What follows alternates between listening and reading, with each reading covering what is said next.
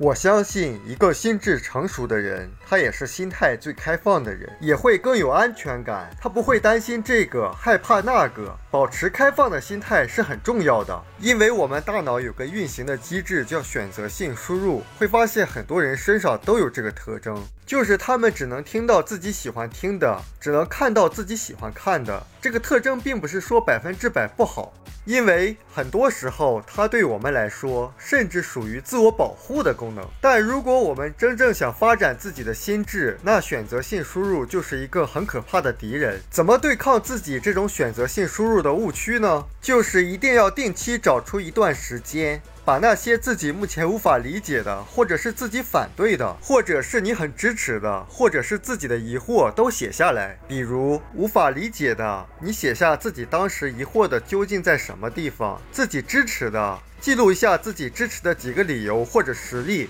反对的也一样，可以记录下几个自己反对的理由或者实例，甚至于自己认为那些无所谓的一些机会，也可以写下为什么自己觉得这完全无所谓，跟自己没关系。会发现养成这样的习惯。就能够使我们具备一个反复思考和深入思考的能力，然后避免成为选择性输入的受害者。另外，关于学习和进步，有的朋友说，好像在某一阶段感觉不到自己的进步了，所以觉得学习也没啥意思了。实际上，在我们学习的时候，我们的进步和时间的关系肯定不是线性的，也就是说，不是随着时间的推移，你每天都能够感觉到自己在持续的进步。它一般是阶梯状。的就是有一段时间，你好像感觉自己没有一点点进展，但在某一刻突然开始感觉突飞猛进的成长，然后又是长长的一段所谓的平台期。实际上，如果我们能够真正保持每天学习，我们的成长最终也是一种复利式的增长。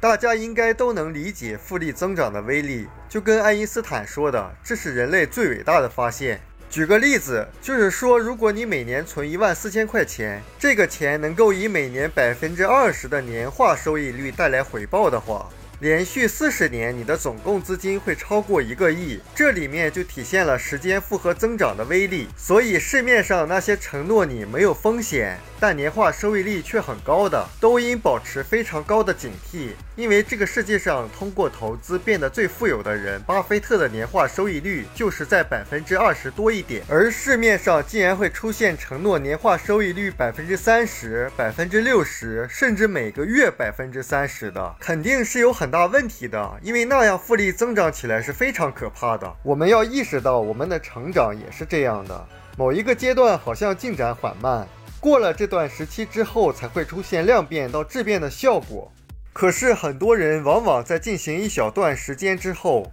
因为觉得过分的缓慢，就产生动摇了，觉得好像学习没啥用，所以他就从来没有体会过突飞猛进的感觉。就像很多人很难坚持价值投资那样，他总觉得自己的投资好像很慢，就开始慢慢动摇，直至最终放弃。人在漫长的一生中，总会遇到身边的某些人在突飞猛进，而人不愿意承认自己犯错误，所以他最合理的解释就说别人肯定有什么诀窍。所以有些人他往往把一些价值投资啊，一些人际关系经营啊，学习成长等时间和进展的关系，理解为纯粹的线性关系，所以就觉得得不到自己所满意的进展。这就是对时间与自我成长间的关系的理解错误了。如果我们能够真正正确理解，而且耐得住寂寞的话，总有一天你周围的人会忽然惊讶地发现。你好像是一夜之间，或者是突飞猛进般的得到了发展。当然，他们可能更多的认为你是撞了大运，